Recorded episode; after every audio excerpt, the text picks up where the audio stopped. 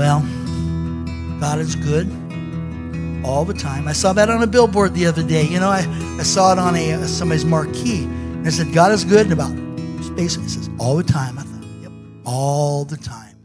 Even when we're not sure. Well, I'm not sure if this is good. I heard somebody say the other day that uh, if, if God's the author and the finisher and things are not going well, then just know it's not the end. because God is good all the time and he finishes what he begins. And he's going to begin a good, he has begun a good work and he will finish what he starts. Okay. So this morning I am, I got just some thoughts I'm going to share with you. I know last week I, I, I said I was finishing and I, th- I guess I did, but I went a little different direction this week, but it's still on identity. I guess every single week when we bring the word, we're talking to us. We're bringing the word to let us know who we are in Christ. This is who we are. God is a God that calls us to higher place. And uh, I was reading in, in Kings, First Kings, First Kings 18 and 19, and I'm going to kind of go from there. And actually, I think I'm reading out of the, uh, oh golly, it's the NLT. So I'm going to, when we get there, I'm going to kind of be reading some verses there, starting in probably verse 22, I think it is. But let me just start here. I'm talking about Elijah, looking at the life of Elijah. Now, you know, Elijah was a little bit like a flamethrower for God. You know, when Elijah spoke, things happened. I mean, in the, in the stories that we read, as a matter of fact, there were things that happened and he did so many different miracles. Let me just name a few. Uh, he, he shut, he basically, God told him that he could shut down heaven and there would be no rain. Tell, the, tell Ahab that there will be no, no rain until I say. And I'm thinking, you know, it's like you can say there'll be no rain. Well, yeah, there's no clouds.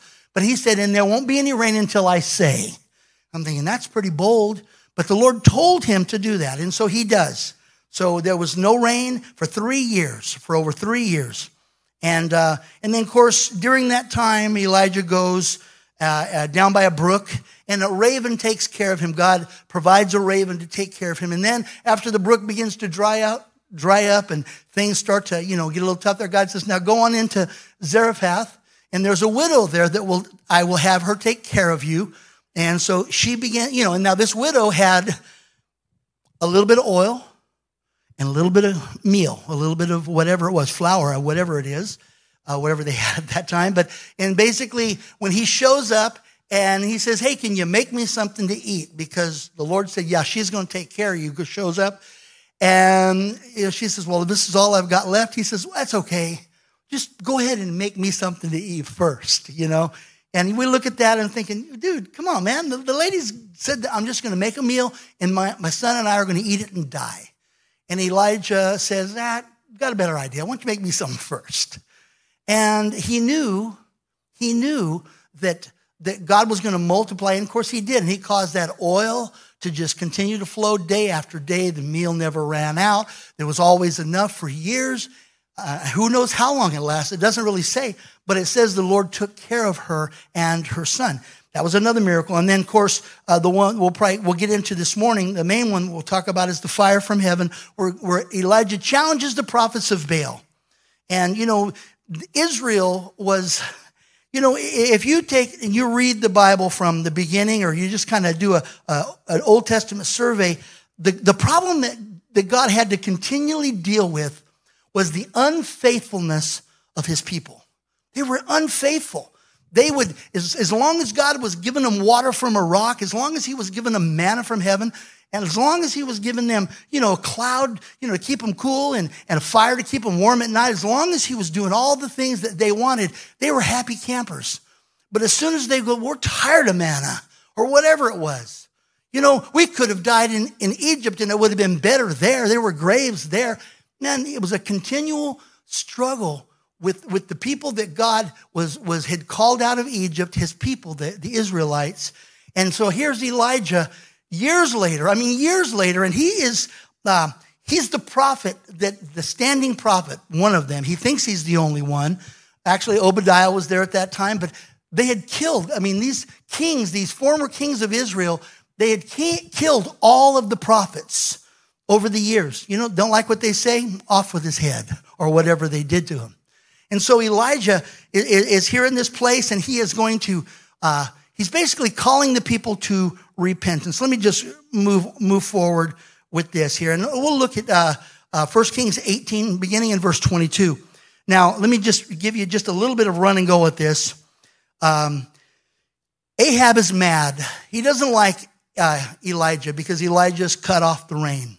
He sees that there's no rain. Elijah's a troubler. He's a troublemaker. And he was looking for him. He was out looking around for him. He couldn't find him because God was protecting and hiding him. Well, he shows up and God says, go talk to Ahab. And it's like, okay. So he goes to talk to Ahab and he tells him, gather all the people and bring the prophets of Baal. Bring all these false prophets that you've got. And he says, and bring them up to Mount Carmel. And we're going to basically have a conversation. We're going to have a, we're going to settle some things.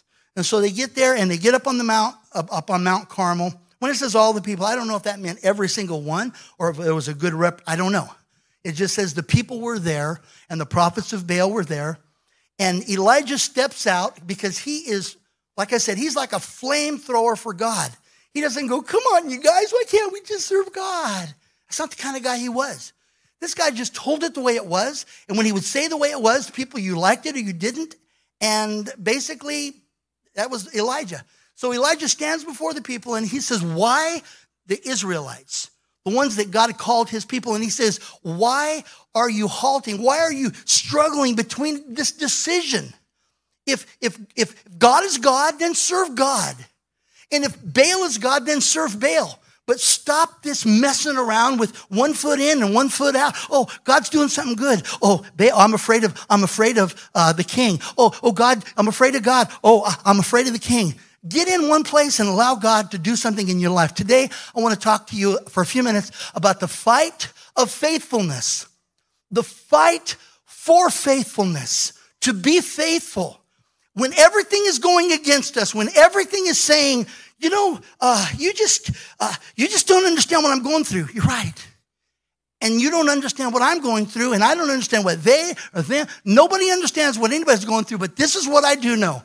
According to Hebrews 11, verse 6, it says that faith is the only way to please God. It's impossible to please God without faith. And faith is not a belief system. Oh, I just believe God is good. Well, that's good. Oh, I just believe that God is all powerful. That's good. But are we going to order our lives? Are we going to become faithful? In other words, lead our lives according to what God says, even if it flies in the face of culture. Even if it flies in the face of people that we feel like they'll be mad, they'll be upset. I'm look, I'm not trying to make people mad. But here's the deal, they don't really care if it makes me mad. And so either so I'll just go back to so here's Elijah. He's standing in front of these people and he's saying, if God's God, then serve him. And I'm sure they're probably thinking, yeah, yeah, yeah, because that's what they did. They were so waffly. And then he says, but if Baal's God, then go on and serve him. But today, make a decision.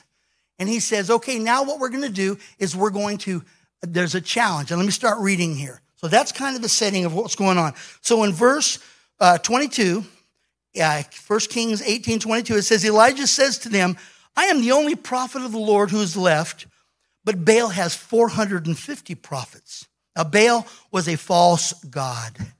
He was a false god. He was a god that basically was set up by Jezebel and whatever background she came from. And I don't think she set it up, but she worshiped Baal and, and the Asherah pole and all this. It was just ridiculous idolatry with nothing behind it but demonic forces and demonic power. And that's how she was being controlled and controlling others. It says, Now bring two bulls. This is Elijah speaking. Bring two bulls. The prophets of Baal may choose whichever one they wish and to cut it into pieces and lay it on, on, uh, on the wood of the altar, but without setting it on fire. He says, And I will prepare the other bull and lay it on the wood, wood altar, but will not set it on fire either. Then they call, then they may call in the name of their God, and I will call in the name of my God. And the God who answers by setting fire to the wood is the true God. And all the people agreed. Oh, that's stuff. This is like, you know, Fear Factor or something. Man, this is like a game show. So they just sit back and was like, yeah. And the prophets of Baal, you know, I don't know what they were thinking. They were probably thinking, well, I, I, there's 450 of us, one of him, whatever. And he says to the, the prophets of Baal, you go first. For there are many of you. Choose one of the bulls, prepare it, uh, so you can call on the name of your God, but remember, don't set it on fire. Verse 26. So they prepared one of the bulls and placed it on the altar, and then they called the name on the name of Baal from morning until noontime, shouting, Oh, Baal, answer us. But there was no reply of any kind. Then they danced, hobbling around the altar that they had made. About noontime, noontime Elijah begins mocking them. Hey, uh, you're going to have to shout a little louder. Uh, he scoffed. For surely he is a God. Perhaps he's daydreaming or relieving himself. Maybe he's in the bathroom. He says, or maybe he is on a trip or asleep and he needs to be awakened. So they shouted louder, following their normal custom. They cut themselves with knives and swords until the blood gushed out of them.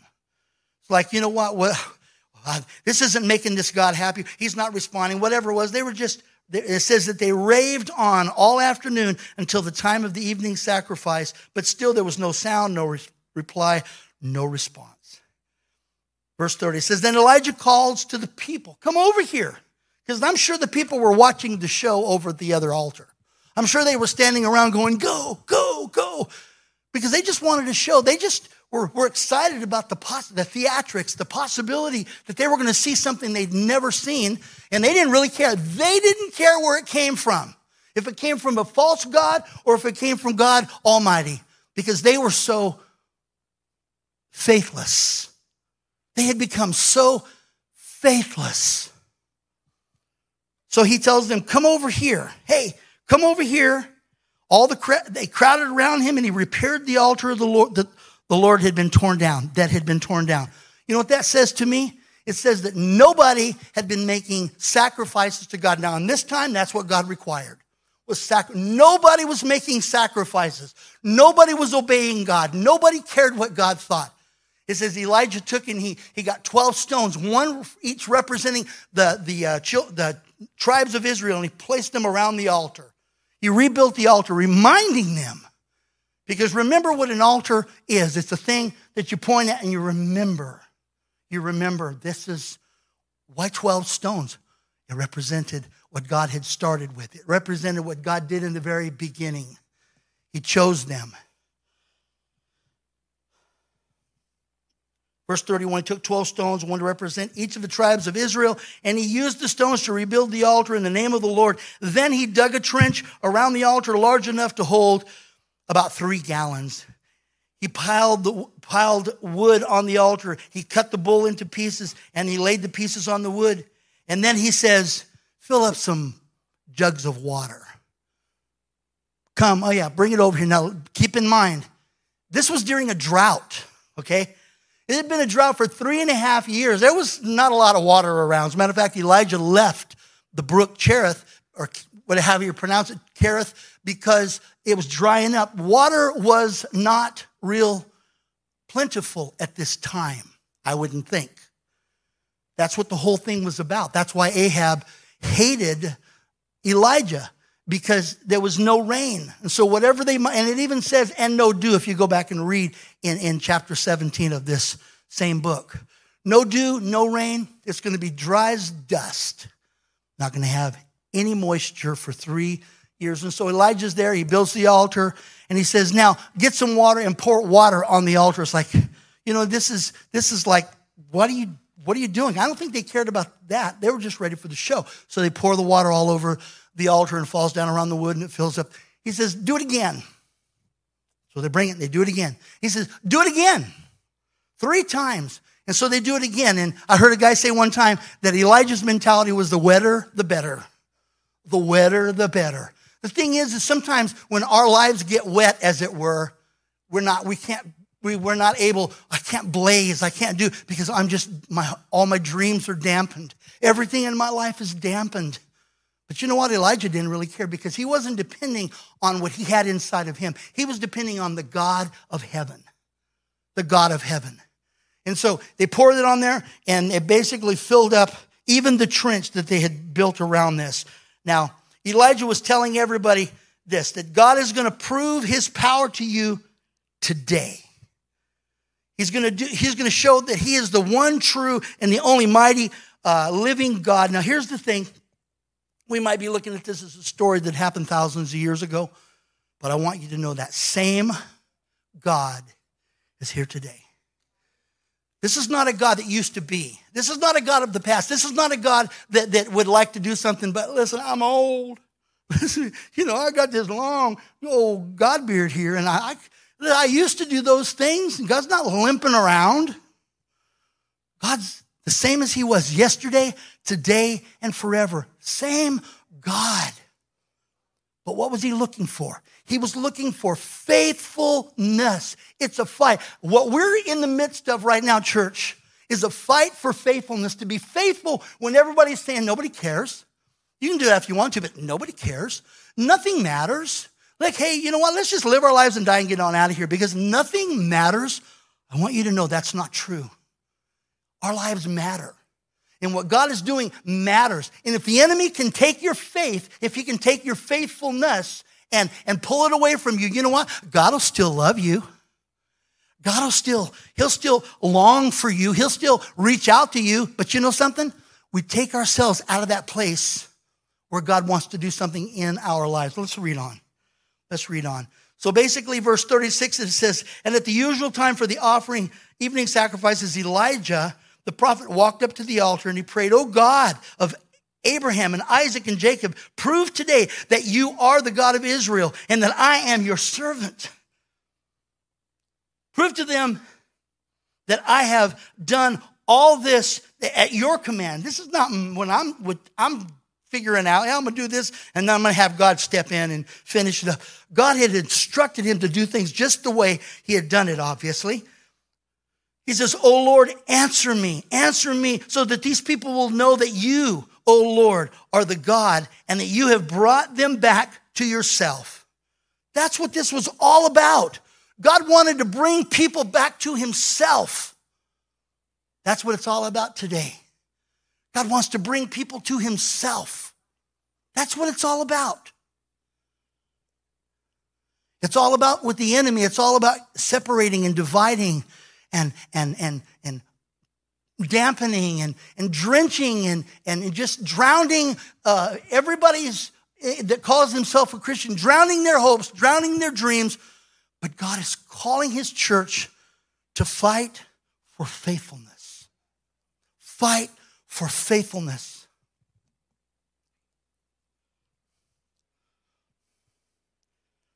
Verse 38, it says, Immediately the fire of the Lord flashed down from heaven and burned up the young bull, the wood, the stones, and the dust, and it even licked up the water in the trench. When all the people saw it, they fell on their face before the Lord and cried out, Oh Lord, He is God. Yes, He is God. For a minute, anyway. He is for a minute, anyway, because He did. Wow, what a great show. Wow. Look what you did, God. That's, that's what happens here. Because if you continue reading forward, the people just went back to where they were. Maybe not in a second, but it didn't, it didn't, because here's the thing faithfulness is a fight. It's a fight. It's not just something that happens. Be, well, you know, you're, you're either born with it or you're not. That's not true. That is not true. Faithfulness is a decision, it's a fight. It's something that we decide come heck or high water, come, come easy or come hard, whether, whether it costs me something or whether it doesn't. Faithfulness is a fight. And that's what God is not only calling us to, that's what He is looking for. That's what He's looking for. Verse 40. It says, Then Elijah commanded, Seize all the prophets of Baal. Don't let a single one escape. So the people seized them all, and Elijah took them down to the Kishon, uh, Kishon uh, Valley and killed them all there. What a mean guy. Well, let's let's make a spiritual a correlation to this. God wants to take all the things out of our lives that are drawing us away, that are saying, I am more powerful than your God. I am the one that has the power. That's what these prophets of Baal were. They were people that were speaking. This is what's going to happen if. This is what's going to happen when. Oh, king, this is, they were just liars. But the thing is, is the enemy was working. When I say the enemy, I mean the spiritual. We don't fight against flesh and blood. We fight against spiritual wickedness in high places. And that spiritual wickedness will cause things to line up so that false prophets appear to be right. And they might be right for a minute, but in the end, they lead many, many people astray. When I say false prophets, you might go, well, there's no false prophets today. Really? Really? The news? Internet? Oh, man. I was talking to somebody the other day, and they were telling me that they came across, it. I looked it up online. I said, Really? You looked it up online and you believe what you read? Honestly, and I don't mean to be critical on that because I went through a phase where I was at the same place. I'm not against the internet, but here's what I am. I'm a person that says, you know what? I'm going to have to go to God's word. And well, what if it's not in God's word? Then I'm just going to have to trust the Lord to show me. Because just be, you can find anything you want to live a, a life that God says that's not faithful. Well, but the world's changed today. It's different today. It's not. It's just more developed along the lines of, of serving something that God is not in agreement with, He's not in favor of. And so here's Elijah. The faith and the boldness and the courage and the confidence that we see in Elijah is undeniable. It's undeniable. I mean, here he is. He's sitting over there laughing at these guys, mocking them, making fun. Because you know what? He knew in his heart he was hearing God. God was telling him, yeah, just go ahead and sit down over here and relax, get in the shade because this is going to take a while. And he's laughing at him. His confidence was undeniable. We don't look at Elijah and go, because here's what we might be thinking. Well, if I was Elijah, I'd be going, well, I don't know. You know, what happens if, what happens if, and not even if something happens with them, what happens when, when it's my turn at bat? What happens, you know what? Elijah didn't, it wasn't even a question. He knew because God was speaking to him speaking to him. Because faith comes by hearing, and hearing by the word of God. He was hearing God's word. He was hearing God's word. He was hearing God speak right to him. You want to know how to be faithful? First of all, you have to know what the word of God says. You got to know, and you know, I believe God does speak to us specific things for our life and our journey, but I don't think He ever speaks things to us that go against what God, what His written word says, not for a second. And so, you know, to look at his boldness and, and all the things that are going on, it's undeniable. Elijah came to fight. He came to settle a score. He came, you know what? I can imagine him being out there for that three and a half years, you know, by the brook and maybe just out there and by himself, living by himself, and the ravens feeding him, and all these things are going on. And I imagine he was probably thinking uh, all kinds of thoughts. Man, I wish this was over. Because you know what? He wasn't getting any rain either. He was just drinking from this brook that was slowly drying up himself. He was getting food.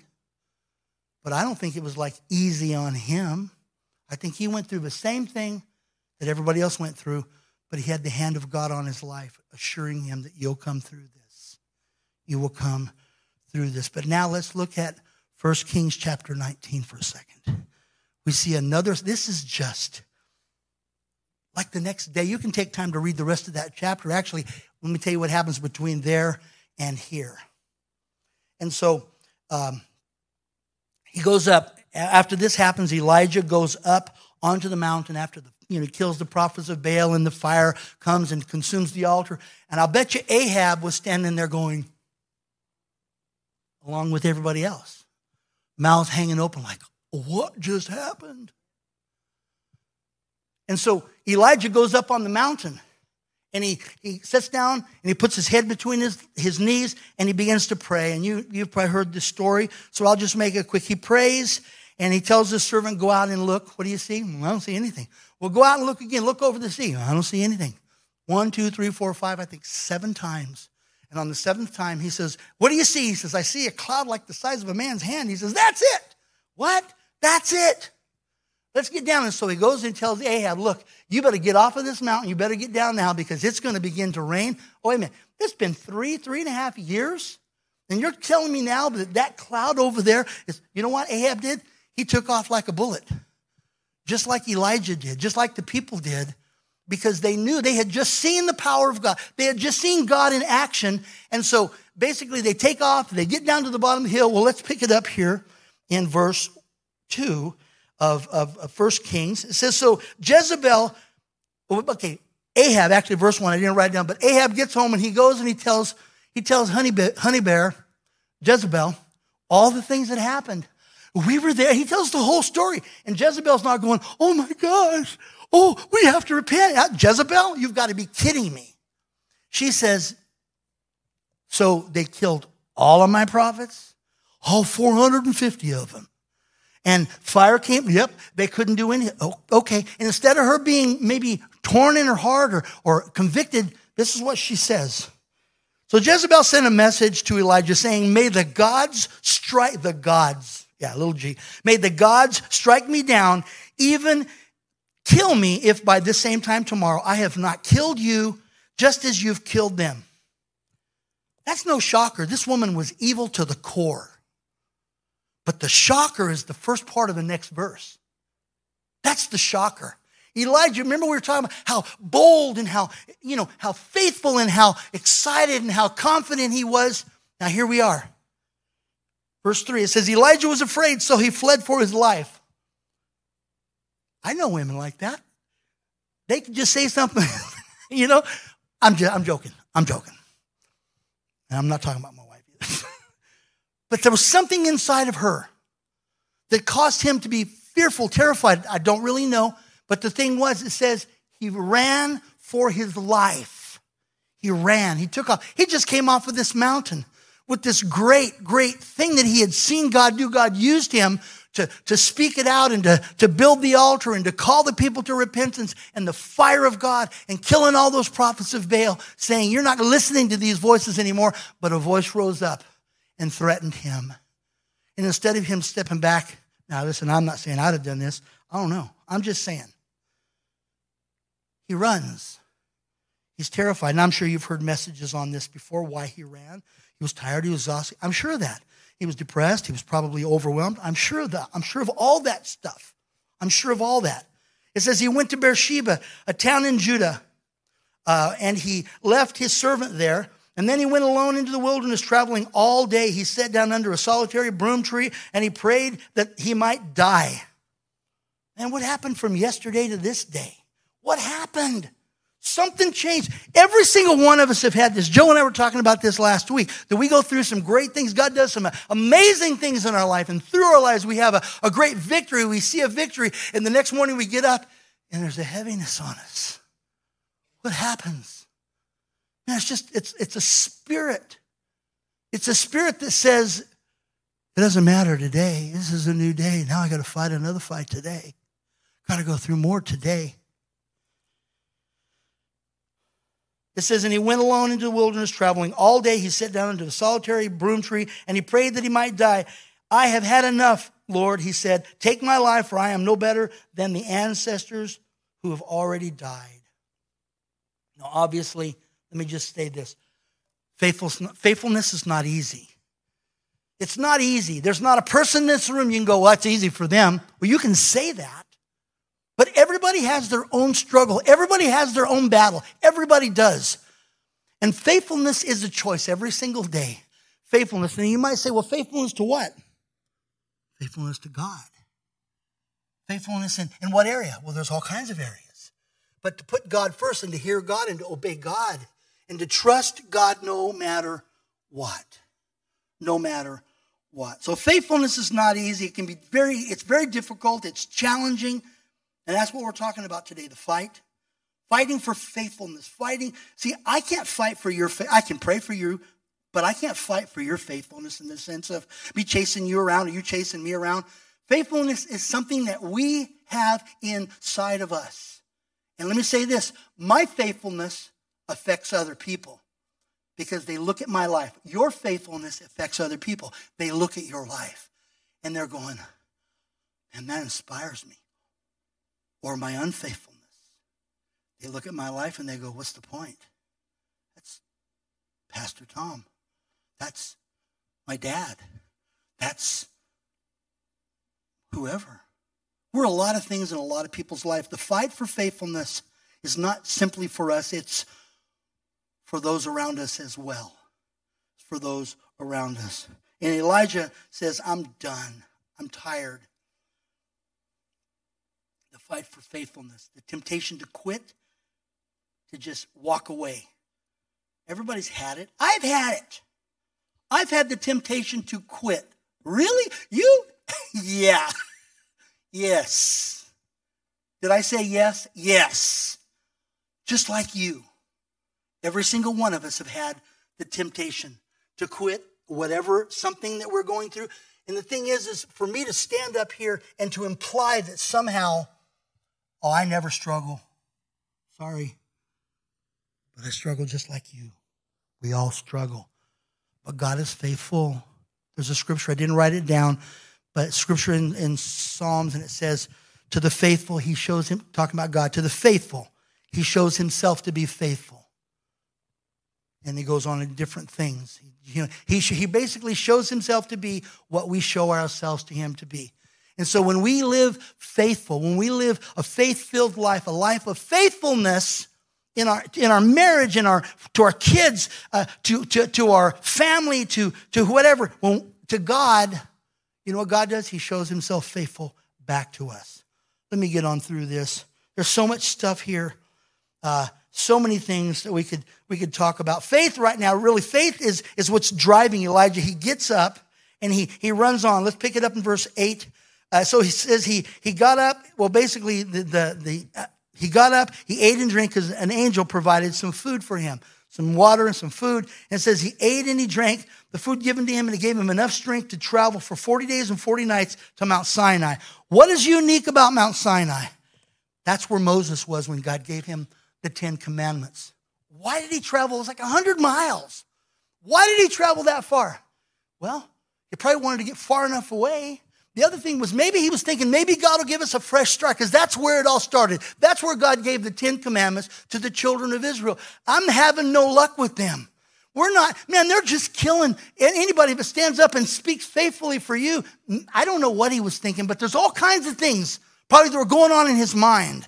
So he goes to Sinai and he gets there and it says he goes up and he gets into a cave and he goes to sleep. He was probably exhausted. It took him 40 days to get there. So he's in this cave and he's asleep. And let's read. Verse 9 it says, There he came to a cave and he spent, uh, he spent all night. And, and but the Lord said to him, What are you doing here, Elijah? What are you doing here?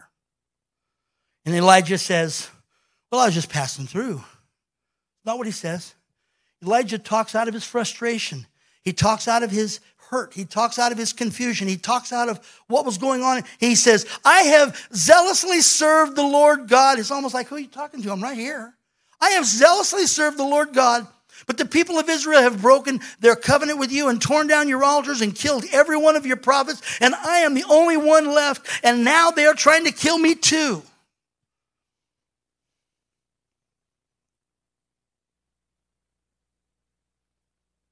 What are you doing here, Elijah? He asks him again. What are you doing here? All Elijah's doing is focusing on the bad, focusing on those that are against him, focusing on the failures and all the stuff that took place. But God asks him again, What are you doing here? And then eventually he asks him or he tells him to go stand outside. Go stand outside. And he says, I'm going to talk to you. So he goes out there and he stands there. And remember, isn't that kind of what God told Moses? Go outside and, you know, stand behind the cleft of the rock, and, and I'm going to pass by. And there was this earthquake, all these things. Well, he tells Elijah, go stand at the front of the mountain. And Elijah's thinking, oh, it's on like Donkey Kong now. Man, this is, I don't know what he's thinking, but I'm thinking he goes out and it's like God's going to speak to me maybe. I don't know. I don't know. But so he goes out there and he says there's this wind and it's so strong that it tears the rocks from the mountain. And he's standing there probably holding on for a dear life. And then after the wind, he says an earthquake. And this earthquake, but after each one of these things, he says, but the Lord was not in the wind. And then there's this earthquake and it shakes the whole earth. And he says, but the Lord was not in the earthquake. And he says, and then there was this fire, this consuming fire. And he says, and it, after the fire was over, God was not in the fire. But he says,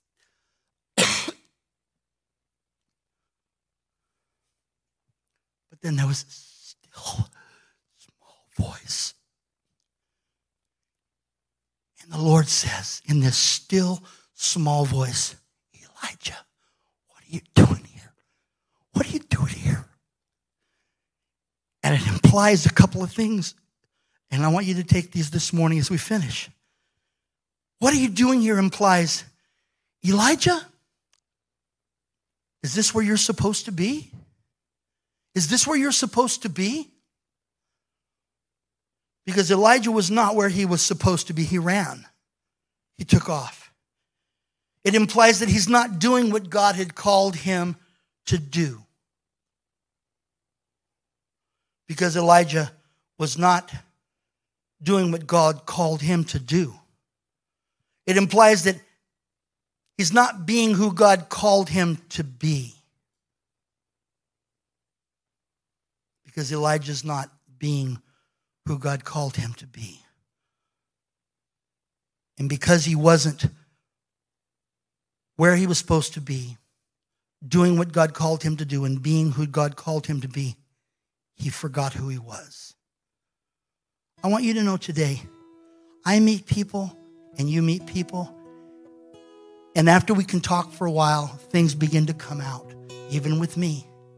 When I find myself not where I'm supposed to be, and I'm not just talking about here in Yuma, I'm talking about maybe, maybe in the morning where I'm supposed to be. And, you know, I wrote a couple things down here. Let me share these quickly with you. David was, was supposed to be at war with his men, and he stayed home. And let me tell you what happened. He committed adultery with Bathsheba, which started a chain reaction of bad things. He kills her husband. He, her husband was a faithful man to, to King David. As a matter of fact, he calls him home. I won't go into that whole story, but he ends up killing him and he ends up lying and all these things. It was a progression that started because he wasn't where he was supposed to be, doing what he was supposed to do, being who he was supposed to be. He forgot who he was and he was thinking, Give me the binoculars. And he's looking over there on the roof at Uriah's house where Uriah's wife was taking a bath on the roof. And he began doing things that he wouldn't normally do because he, he forgot who he was. The same thing happened with Peter. He's warming himself by the fire. He wasn't where he was where was he supposed to be? Well, I guarantee he wasn't supposed to be standing there warming himself at a distance from the fire. The other guys, they tried to stay close. But Peter's there and then he begins to deny Christ. He denies him three times because he wasn't where he was supposed to be, doing what he was supposed to do, being who he was supposed to be he forgot who he was and he thought it was an option just to deny Christ because what are my options? He forgot who he was. And then, of course, Samson, you can take time to read about him on your own. But Samson did the same thing. He was called to be a judge of Israel.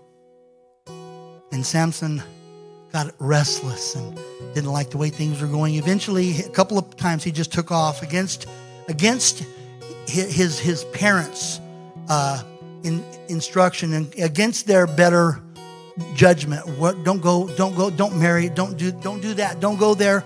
He went anyway and ended up finally, eventually, in Gaza, where he meets Jezebel, and he begins to do things that he wouldn't normally do because he was where he wasn't supposed to be. And in all that, doing things and being where he wasn't supposed to be, he forgot who he was. He forgot who he was. He was a judge. We have to take inventory of our life. And the thing is, is I can't tell you where you're supposed to be. But God can. But the only way God can speak to us is we have to be willing to listen. We have to be willing to open our heart and say, God, you know, search my life. What is it that you want me, where you want me to be? What do you want me to do? Or what do you, what do you want me to stop doing? Maybe that's even a, another prayer. But I want you to know today when we stop being where we're supposed to be, and I know some people are thinking, oh, you're talking about in church. I'm not even talking about in church.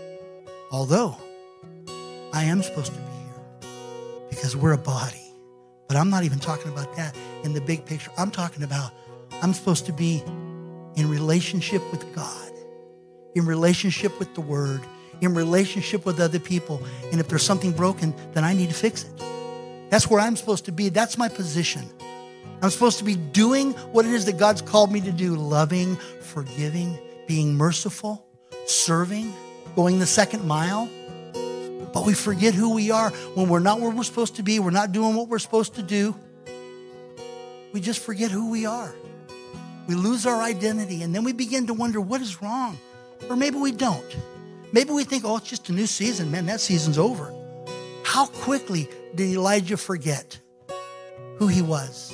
Man, it was like it seemed like it just in a day. Actually, 40 days if you look at how long it took him to get to Sinai. This morning, I want to pray that God would help us to maybe back back up and have a big look at what's going on in our life. I do not want the world or circumstances or fears. I don't want to be driven by fear. Elijah was driven by fear. I want to be driven by faith, which will help me to be faithful. Because if I know what God says and I say I'll do it no matter what, then you know what? Then God always meets us there. He goes before us, He goes behind us. Let's pray.